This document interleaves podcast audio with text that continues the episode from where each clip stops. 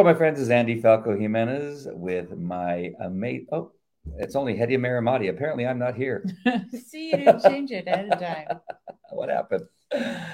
Um, we are here for the Living Fearless Devotional. Don't worry about our names. That's not important. The only thing that's important is God is in the room.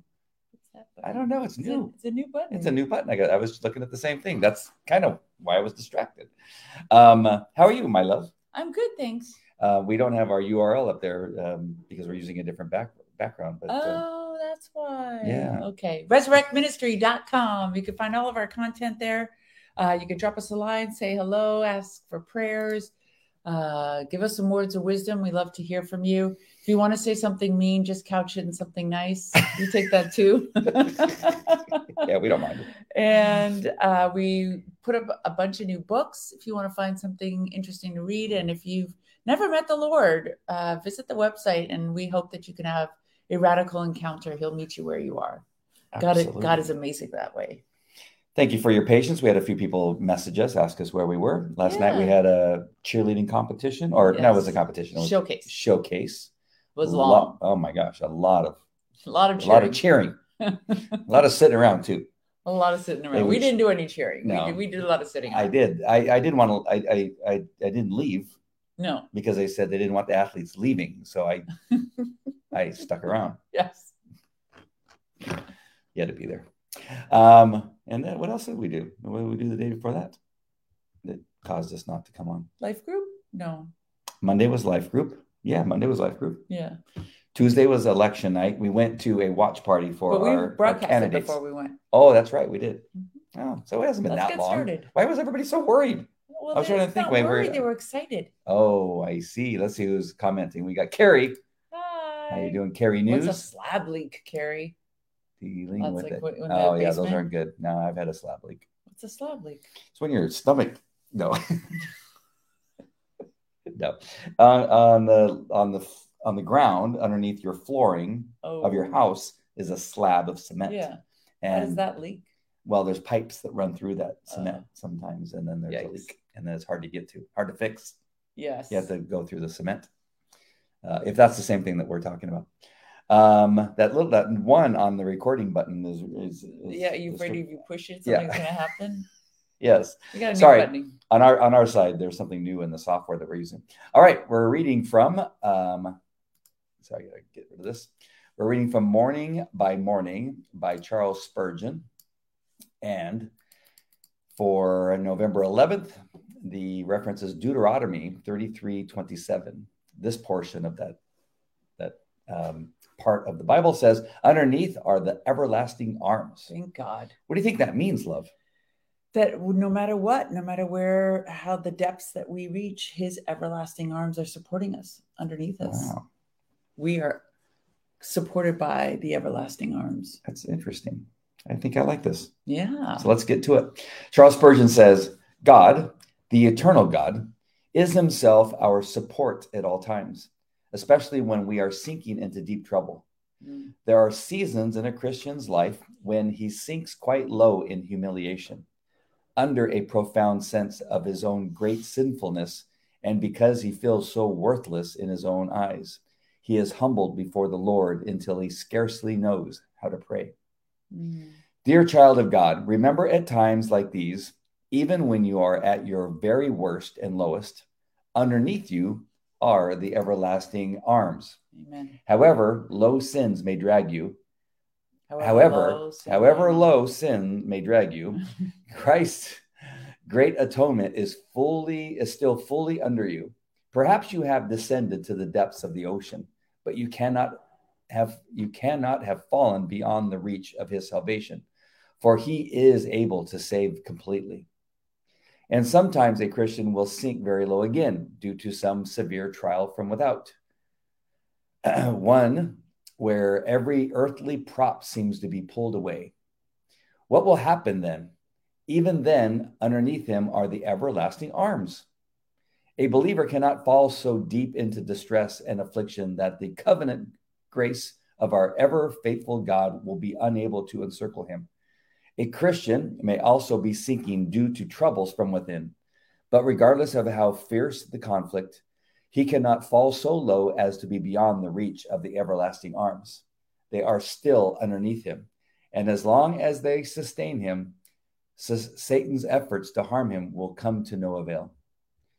This assurance of God's support should be a true comfort to every weary but earnest servant in his service. It implies the Lord's promise of strength for each day, grace for each need, and power for each duty. Spam. Spam is calling me. Uh, it implies the Lord's promise of strength for each day's grace.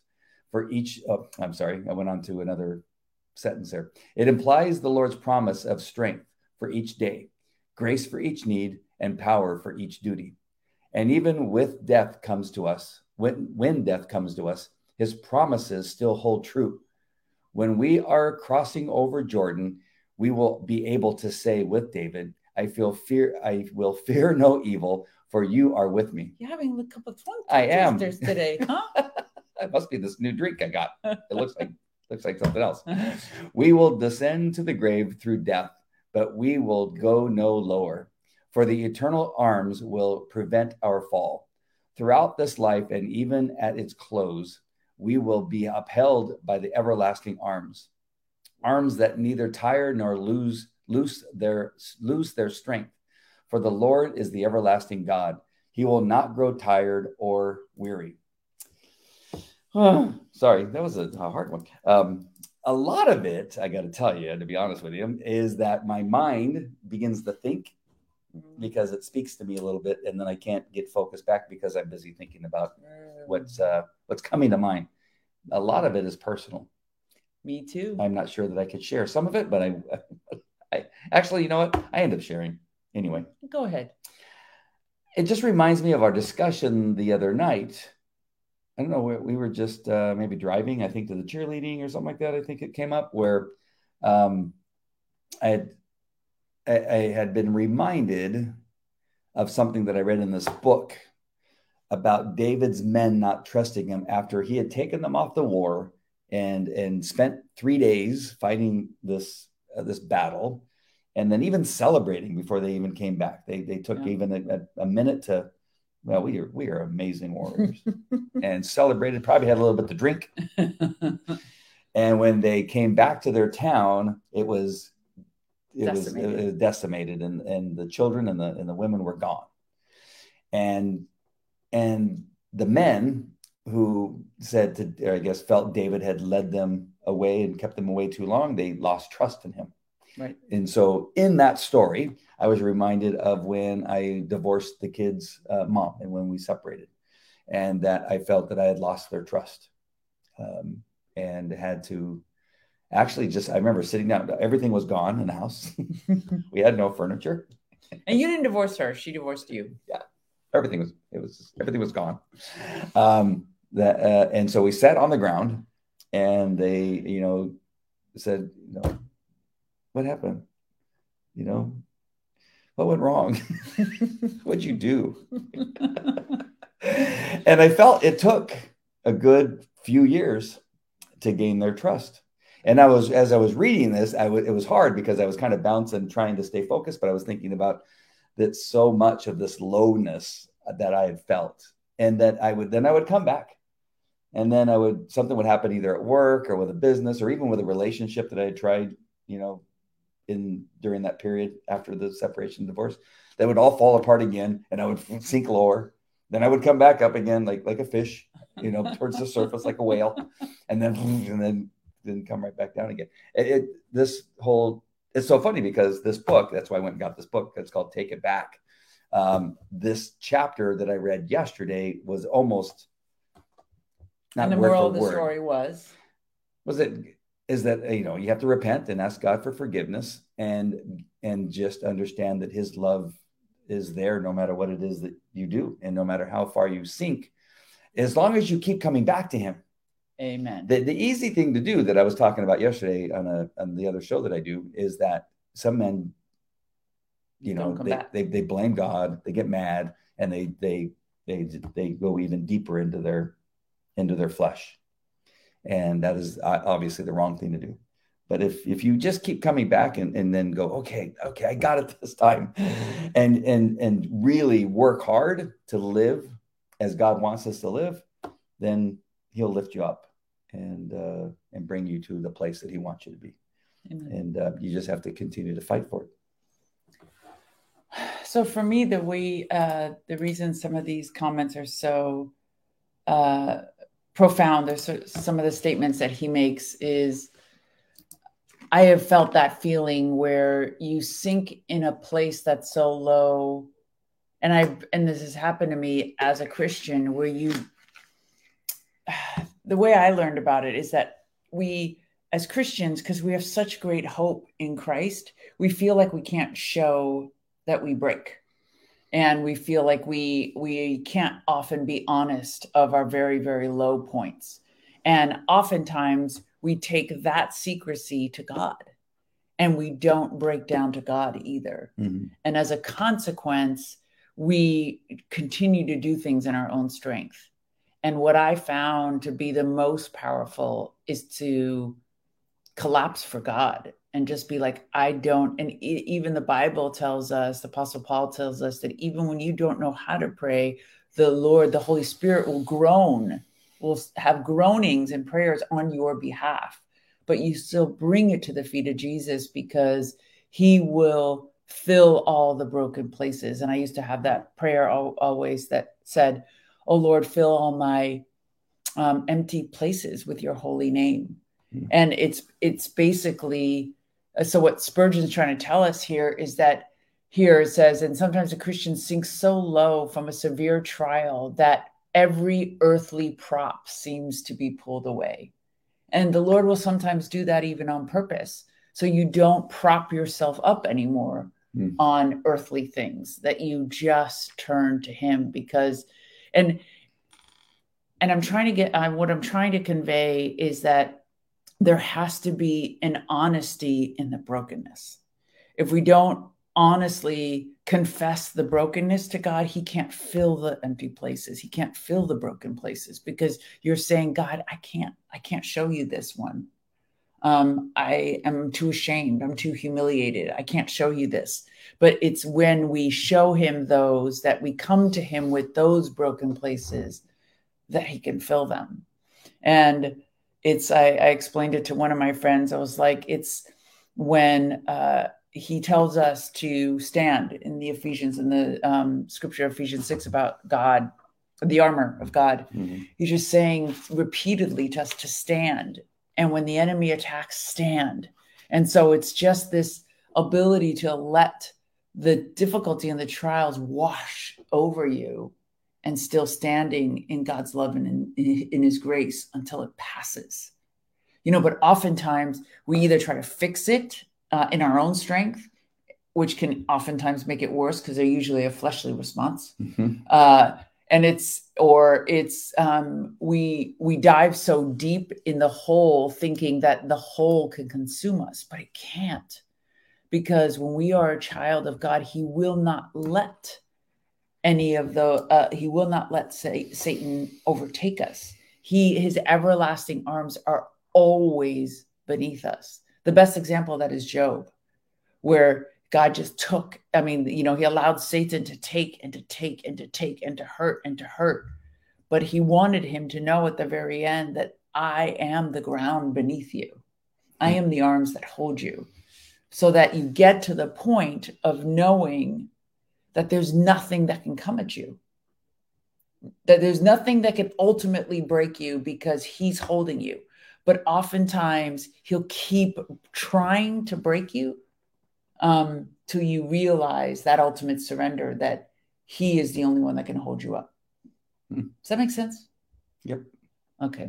I don't know if I conveyed that well, but um, I actually used to read Psalm twenty-three. So I want to read the whole thing, because it's part of uh, one of the passages. But so if you take uh, some of these verses and think about it as the evils being the evils in yourself. So not enemies as an external enemy, but an enemy, the the evils of your temptation and sin um, that live within yourself.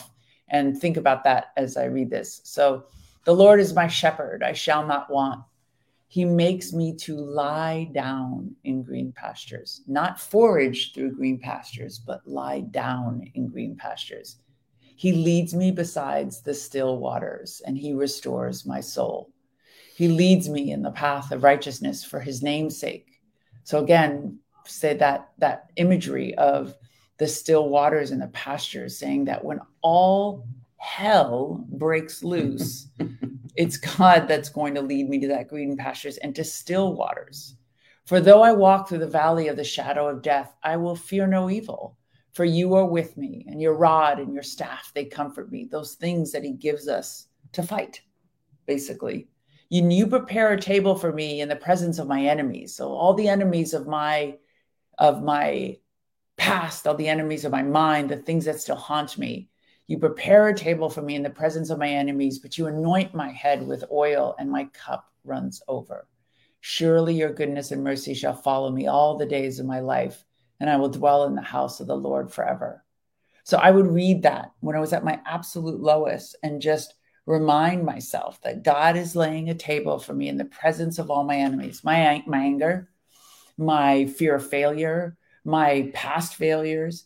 And he says, daughter, I anoint your head with oil, because oil was the way that they sanctified the prophets and mm-hmm. the holy ones, and say, I anoint your head with oil and your cup runs over because Christ is in you, and you have, it overflows if you allow it to.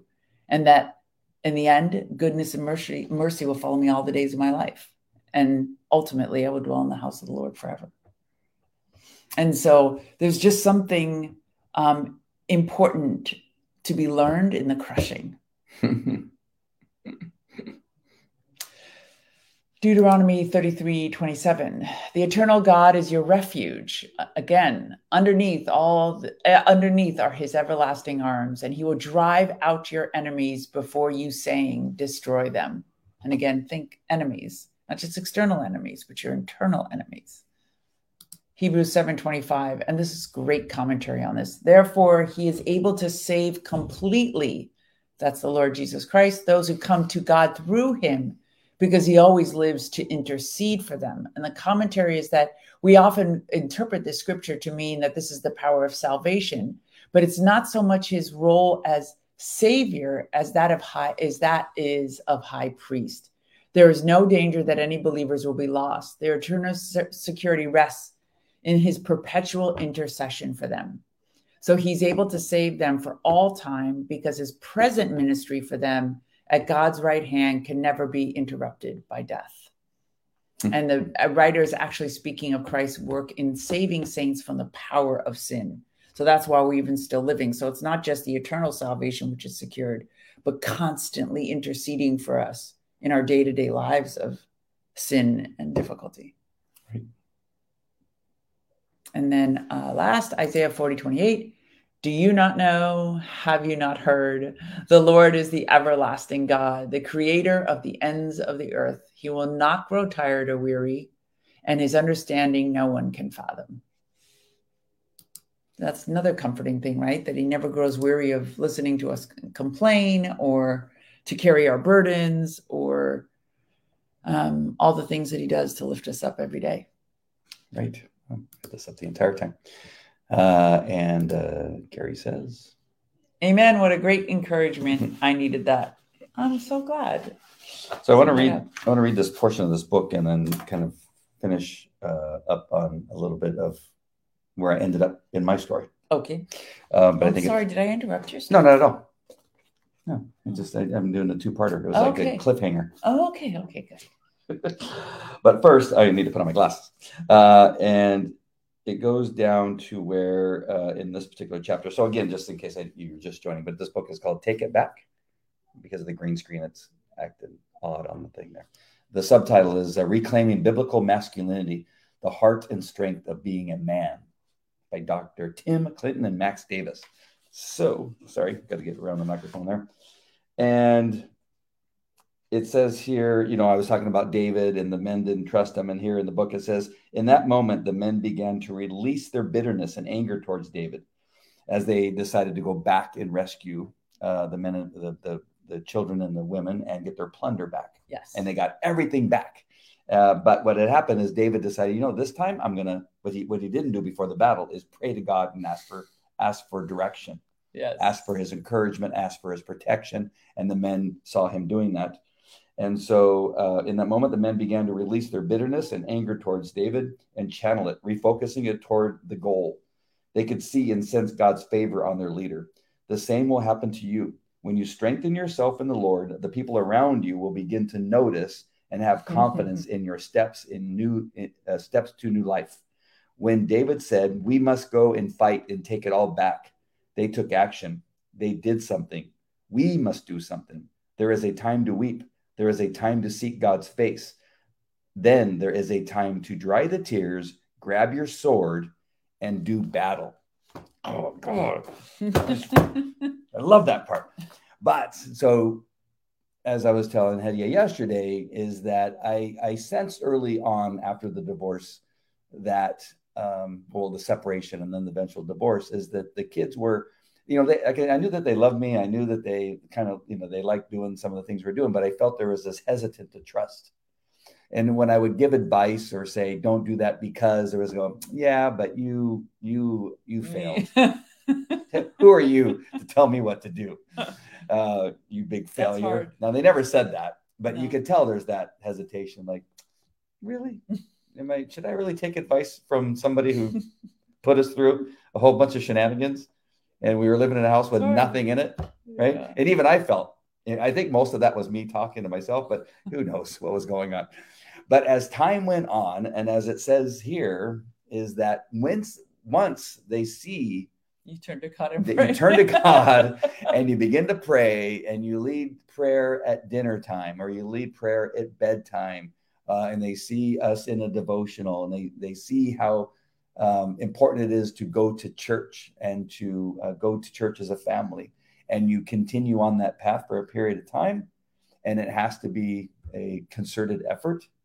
Did I say that right? Concerted effort? It sounded funny. Um, that trust will come back. Yes, and it takes time. It, and it is a beautiful thing to see the children learning, uh, you know, from us being that example that God wants us to be. Not Absolutely. the bad example, because they saw the bad example for several years. My, you know, my oldest daughter saw it a lot longer than the other kids. The sixteen-year-old was um, about nine when the separation, the divorce occurred. And then we go down to, my youngest was about two and a half. Um, and so the two younger ones, you know, they didn't notice that much, but my older. But and also they also saw, you know, a little bit of the shenanigans even after you were divorced, yeah. right? That yeah. yeah, you weren't walking with. No. You were in a church, but you weren't that's walking. Why, that's why, that's why it took seven years for them to trust me. That's, that's the point I was going to get, is that the sooner that you can, and this was my message to the men yesterday on the podcast, is that Do it, do it better than I did it. It, it took me seven years of this, um, and then this, and then and then come back up. Um, but once I understood, and once I repented and asked for forgiveness, um, it, it happens pretty quickly after that. It, it, it's it's us that makes it, it. It takes so long. But even yeah, so for from that point, it's. Still like a good two, three years. I mean, it takes a long time for people who know you a certain way mm-hmm. and for you to get born again. Um, we have a friend in our life group who's going through this now too. We're seeing him at, at his early stages where we were, you know, four and a half, five years ago, that it's hard for them to be like, okay, so you got dunked in some water. Like, what does that have to do with me? You know, it's, they really don't, they don't know the new man or woman. And so we have to be patient and compassionate that they don't know that person. Yep. You know, it took me a good, I mean, it's not since we've been married. So it took me like a good three years for my daughter to even believe I was staying home. You know what I mean? She's like, oh, I've heard this one already. I, I know your story, lady. You, you know what I mean? Yeah. And so she was just like, you know, just showing it. For her, it was just showing up. It was being there like every day, and then, you know, being there and not being angry every day, you know? So it was like day in, day out. It was the consistency. It was the dependability. Mm. You know, it was, it's really demonstrating to, uh, you know, loved ones that we're dependable people. So it's one thing we talk about a lot here, and that is building your relationship with God. But it's, you want to build your relationship with, with God so that you can build a relationship with your loved ones, right, with God. Right. It's completely different than building relation, trying to build a relationship in your flesh. Right. It'll, it'll most assuredly Most of us not fail. So good at it. Yes. For one reason or another. And even when they push back a little bit, you know, I'm going to go to church, or, um, you know, oh, really, I can't say these words anymore, or whatever it is, I just stick with it. I, I don't have, I don't have uh, a hesitation to just go, that's just how it is now. Yeah. And, uh, and even though, but it, it, it, it breaks through. Because I think we even said this once before, where even now they'll say something when I when I say something, you know, that I'm not supposed to go, hey, I thought you said we couldn't say that. Yeah. Ah, yeah, I like that. I like that you caught that. Because now they're holding me accountable too. Yes. And uh, and instead of getting mad, you just go, you know what, you're right. I shouldn't say that. Yeah. I shouldn't do that. Absolutely. Uh, so it's really important. Oh, I apologize to my daughter regularly. regularly. Because I lose my temper still way more often than I should. And I'm just like, I'm sorry, I, I shouldn't have said that. I'm sorry, I shouldn't have talked like that. You know, because they have to see humility in us too. Yeah. Otherwise, we say, we sound hypocritical to Absolutely. them. Absolutely. It's insincere. Let's say hi to Iris, who just hi, joined Iris. us a little bit late, but that's okay. Better late than never. And Michael's on. Hi, Hello, Michael. Michael. Nice to good see evening. you. Good evening. Very good. Um, Anybody oh, else? Our friends are very, yeah. Are you guys all thinking? Yeah. What Anybody, do you think? Yeah. You can't be the only, we can't be the only ones who go through this. is, is that possible? Impossible. Impossible. So I would like for a moment, because I don't, we haven't had really a chance to, to think about it. We went on during the election, but we didn't talk about some of the things that were happening. Um, I, I just want to ask you about your article that came out on okay. Thursday. Uh, it was, it was, I don't know. I guess it was timely. It, it, We were still in the middle of our election chaos. And then we also had a discussion about the, the speaker at Friends Church. We already did talk about that. Yeah, but it, it's still one of those things that the, the, the thing that we want to get to is, how is it, what what role does God play in our decision-making for uh, when we vote, to uh, how we participate in politics as a Christian? Is it something that, do the two mix? Uh, how does that relate to you, and how does it relate to your article that you wrote? And actually, me and Alejandra did our Remnant Rising story on this too. Oh. Uh, and so if you take the Bible in its entirety, so we are not people who believe that the New Testament abrogates or nullifies the Old Testament. It's all God's word. It's all breathed by the Holy Spirit. Uh, so If we take it in its entirety, though Christians are no longer under the penalty of the law, Jesus came to fulfill the law and told us, if you love me, follow me. If you love my, if you love me, follow my commandments. That's how I will know that you love me. Mm-hmm. And so if, if you take that um, into our daily lives, then our first obedience is to Christ. And when that comes to how we make decisions, see, the, the difficulty comes, for me, the legislation, things like Prop one in, in the United States, I mean, in California, about abortion, that's a no-brainer. That is clearly scripture versus non-scripture. We vote scripture. God doesn't want to kill the unborn. Uh, that's a no. Uh, but when it comes to political candidates, that becomes a little dicier, because one, not the entire platform is something that we could, we uphold as biblical commandments. But I think we're at this stage, we're at a critical stage in the United States that is similar to what the German Christians, I mean, I don't want to say it's as bad as the Holocaust, of course not, because millions of people died, but um, we're at a, at a crossroads in this country where Christians have to put biblical values first in order to turn around um, the policies that are really extremely detrimental, that's earning God's wrath. And that if we don't, we need to look at the examples of what God did to the Israelites throughout time, constantly warning them, you must obey my scripture. You must obey what I, my commandments on you. And that if we continue to ignore God's commandments, whether it's sodomy, homosexuality, uh, the gender of children, multiple genders other than male and female, um, marriage between a man and a woman, um, the over-sexualization of kids. Mm-hmm. If we don't start acting and speaking out against these policies, God will take our silence as, as a church, acceptance, or as an as individual, a church. Yeah. As a church and as Christians. Our pastor Jack Hibbs um, posted the other day after the election saying that the defeat of Prop One, the enactment of Prop One, is a failure of the churches mm-hmm. because not enough pastors in California said, "You have to defeat this bill, Christians." You know what I mean? Because this is God's wrath upon um, a nation who so blatantly uh, disobeys his commandments. Mm. And so. Well, we just saw that. I mean, we go to two churches, right? Essentially one church. We heard it. I don't think constantly is, is, is exaggerated. Continuously. Yes. Every time that we, over the last several months that Jack or even one of the other pastors spoke, it, they brought up that we needed to vote no, and why we needed to vote no, and some other things that we needed to know why we need to vote no.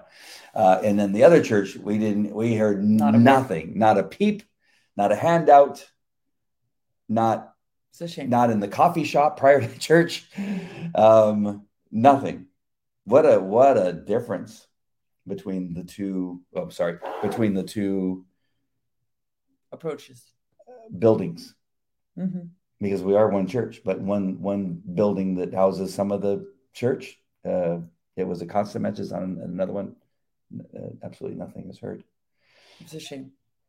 Um, in your research, I'm not sure if you can answer this or not, but in your research for your article, which was fantastic, by the way. Thank you. If you haven't seen it, go to Christian Post dot com, type in Hedia's name in the search, and you'll find it. Um, what, you remember the title?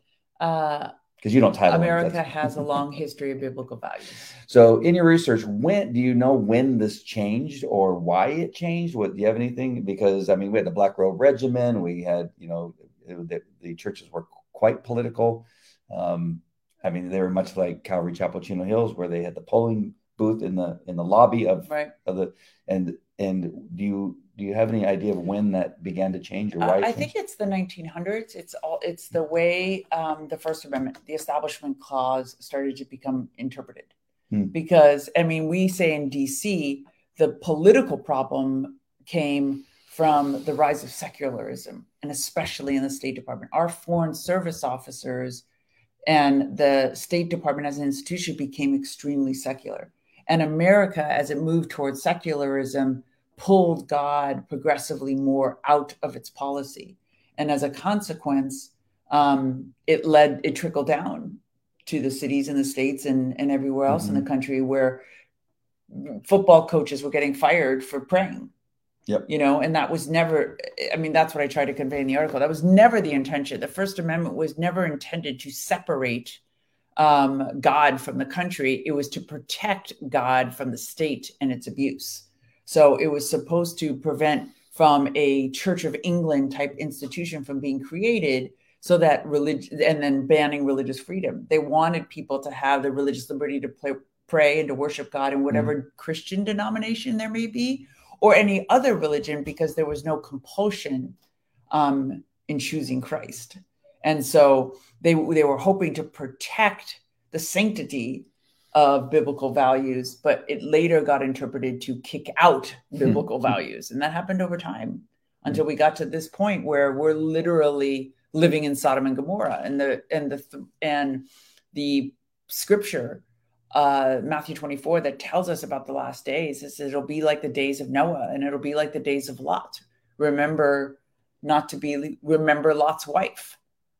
You know, that when that those days come, run and don't ever look back. But it is like those days that we're just so corrupt um, and society's become so decadent uh, that we're we're inviting God's wrath on us.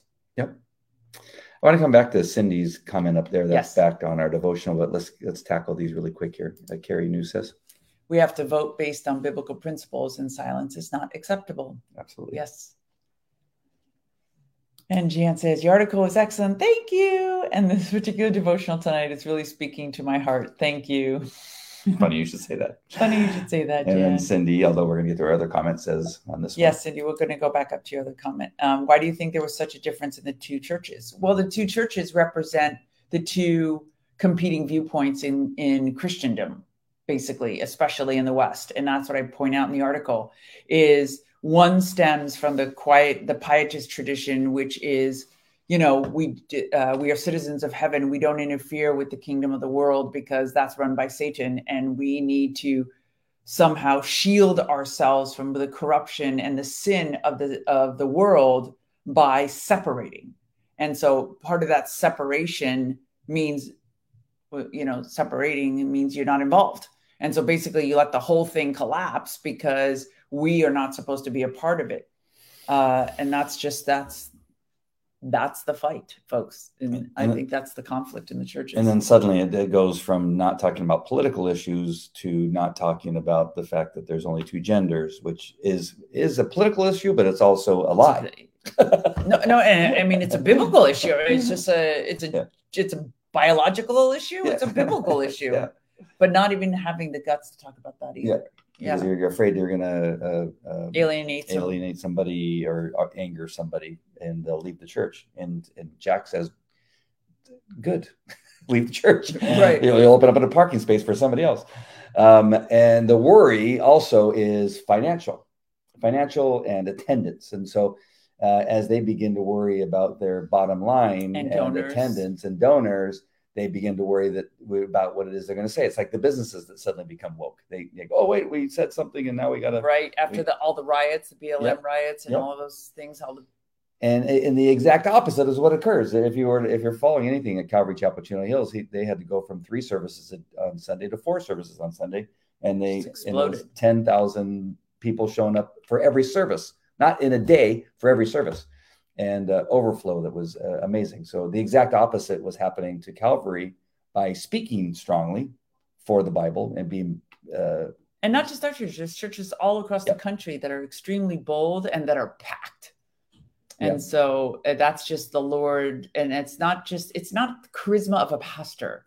That's God's anointing on the people standing in the gap and worshiping and saying, God, if all we have is our moaning, um, please accept it from us. That, you know, that the, uh, there's this amazing um, scripture in Ezekiel nine, where the Lord was telling um, the angels uh, that go around, he was about to decimate a town. And he said, but put a mark on the forehead of those who groan because of the abominations happening in the, in the land.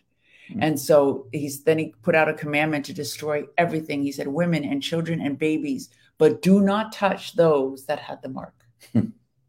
I mean, that there's, but if you, if you invalidate the Old Testament, then that's not relevant to you. But when you believe that the Bible is the entirety of the Bible, then you realize, wow, yeah. why, I mean, why would God exclude, um, if the Bible is timeless, which we believe it is, if the Bible applies, it's timeless because it's God's word. God doesn't have, uh, it, God doesn't live in time.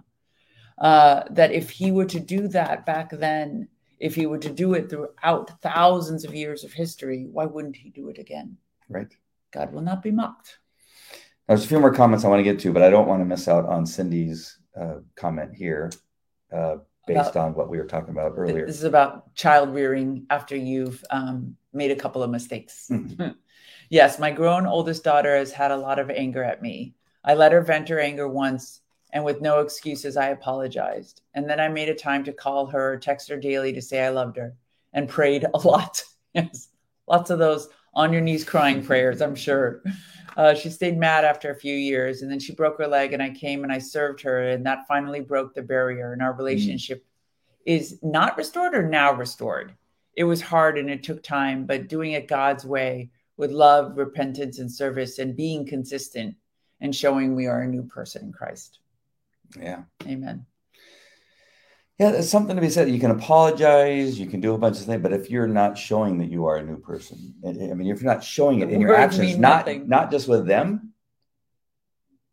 And this is what I, just in the time that I've known you, I see you show it not just in those moments. Right. You, you, it's in other things that happen. And I, there's, there's even, I mean, like even time the kids will, will like, will hold their breath and they'll go, oh, look at that. Like, I mean, people, we notice. Yeah. We notice that. I mean, because we all have our things that make a, that, like when the kids say a bad word, it really makes me mad. Yes. And I, and I lose my cool. Yes. And, but you've talked to me about it. And so I've kind of reduced it down a little bit, but I, I it doesn't mean that I still allow them to do it. No. It's just my, my response delivery. to it. My, yeah. My delivery is better. It's all about the delivery. So you see what I'm saying? It's a, it's a, it just has to trickle down, not trickle down economics because that really doesn't exist, but it has to trickle down to everything that happens. Yes. In, in, in, um, in the home, out of the home, when they're around, when they're not around. It's like, what do you do when people aren't around to see your actions? Right. Are your actions the same? And it has to be all, uh, all the time. And Carrie's telling us, yes, I remember this. Somebody had mentioned this to me before. President Johnson. Yeah. Is she that word? Yeah. Okay. Uh, President Johnson is the one that enacted the um, mm. tax exemption and no politics in the church um, legislation. And actually, Jack, Pastor Jack Hibbs purposely is challenging those laws. He wants to get sued. And so he literally sends his sermons to the I R S, getting them, trying to provoke them, and they never take him up on it. Uh, so it's interesting because a lot of those laws are not even enforced. It'll, we'll see what happens as we move forward. But um, yeah, a lot of those laws now it, we're, we're thinking if they would ever be challenged in the Supreme Court, they would fail. Well, there's other churches that have been, you know, closed down during COVID and a whole bunch of other things. And they, they sued and they won. And they've won. And so it's, it's very sh- shaky as to yes. whether it's constitutional or um, whether they can do what they, they claim that they can do. They try, but uh, it hasn't been working. Was there anything up here that? Yeah, no, I read those. And then uh, Iris's comment. I read an article tonight that every single state that the governor signed into law stricter abortion controls, that governor was reelected. That's amazing. See, that's God's yep. hand. The author stated he felt that God, um, God did it for them because they stood up against abortion. Amen. Hmm. Wow. It's an interesting time. I mean, uh, as we, I know we mentioned Pastor Jack a lot, but I'm going to do it again. But, uh, uh, you know, it's just, Pastor Jack just says, this is an, am- he starts every sermon saying, this is an amazing time. This is awesome. You you should be like ecstatic that you're able to see God's uh, prophetic word um, being shown to you every time you wake up in the morning and listen to the news. He said it was going to be like famine, this. pestilence, debauchery. Sodom and Gomorrah, we're living it, um, and he just says, "Have you know this is a, history a great repeats time. itself." Yeah, it's awesome because you know you read about the um, homosexuality, the rampant homosexuality, whether it's in Corinth or uh, the, also the adultery, the fornication in the temples. There's nothing new under the sun, right? And God yeah. even said that in the Bible. There's nothing new under the sun. There is no sin that is not already known. You know, so it's just, it just repeats itself. We're not doing anything newer or different than people have always done. Yep. And it's just, and God has repeatedly warned against um, the abominations that are against God. So just before we leave, I want to, um, I want to tell people about the thing that we haven't been telling them. And that is that uh, Pastor Jack asked us to teach in his school. Oh, yeah. Yes. We're, we're Our class honored. was announced. So, yes. So honored that he just said, hey, contact this person. We, I, we, we think you guys might have a place in the school. And we ended up having a talk. And um, we're teaching a class for Liberty Ed. Yes. So we're really excited. Please pray for us. What's it called? Uh, the school or what's the name of the class? Yeah, what's the name of the class? Oh, um, uh, how to prepare for a career in law enforcement.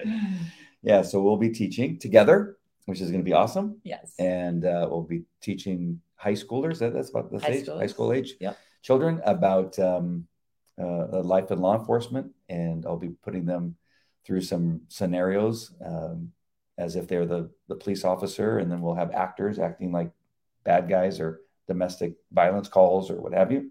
Nice. It'll be very interesting. You'll be talking about what are some of the things that I'm going to give the history of Islamic terrorism and domestic terrorism and mm-hmm. probably give them a refresher on like why they're saying these things about um, domestic terrorism nowadays, like turning that against uh, conservatives, but also the the history of Islamic terrorism and what it would be like to have a career in that in that field. We're talking about ethics and um, yes, how to apply physical the law, physical discipline.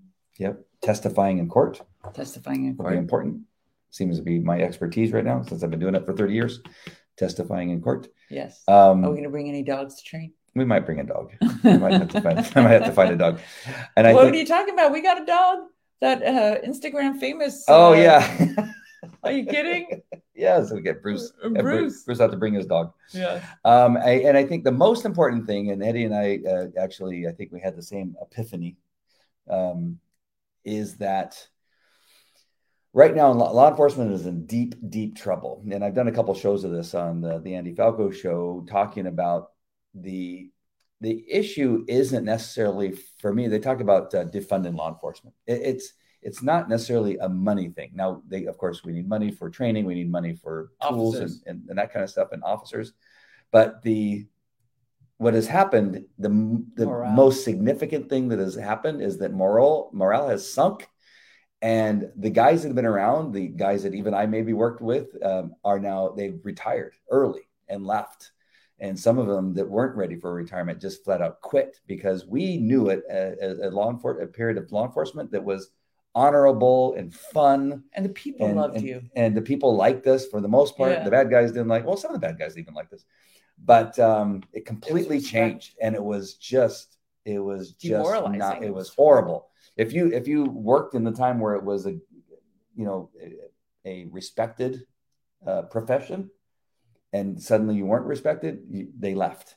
And so now what we have are a bunch of officers that are, you know, maybe five years or left, less on the force, and um, just don't have the experience. And and then and, they end up being part of that indoctrination yep. too. They're part of the woke generation that were taught those wonky things in school, and you know.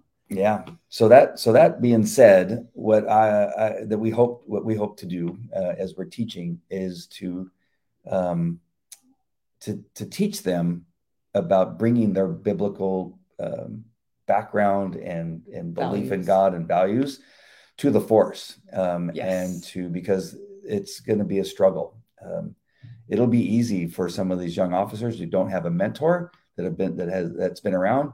To lead them on the right path. It'll just be so easy for them to slip into a place of laziness, of um, cutting corners, and maybe even accepting bribes. Right. Um, it'll it'll be so easy because the I had some g- great mentors that led me down a, a, a good path. That no matter what happened, it, the integrity of the of the position of being law enforcement was the most important thing, no matter what. And so I had some great ones. There were guys that were not that great, and we knew to stay away from them. But it was only because of the good mentors that we knew that which ones to stay away from. These guys don't have that.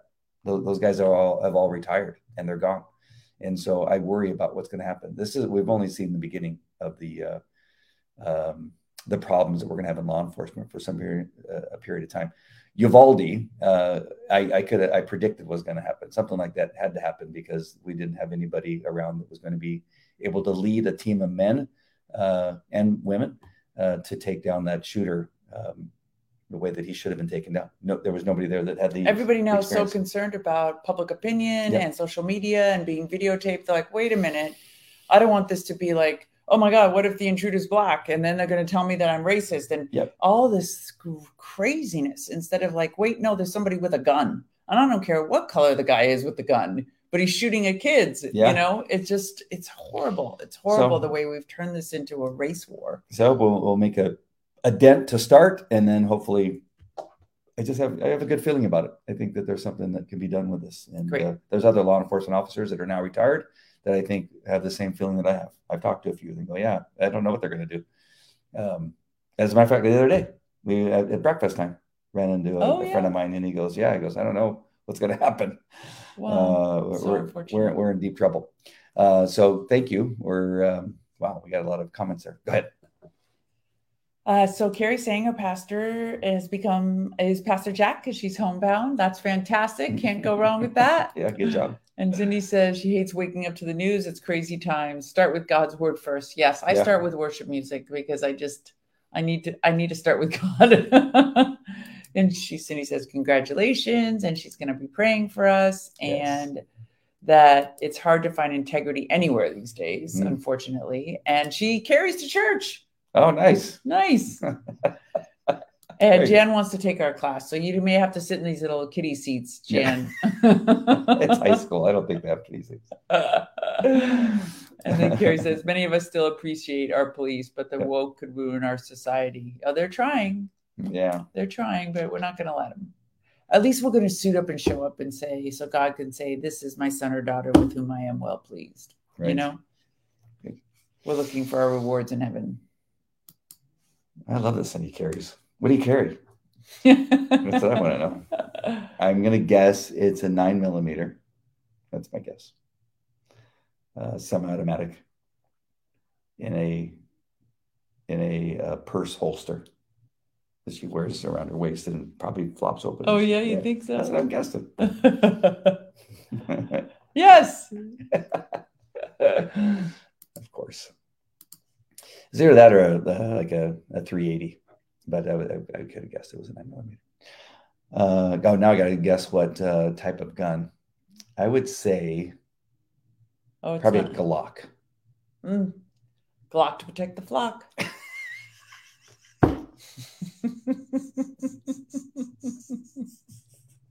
That's good.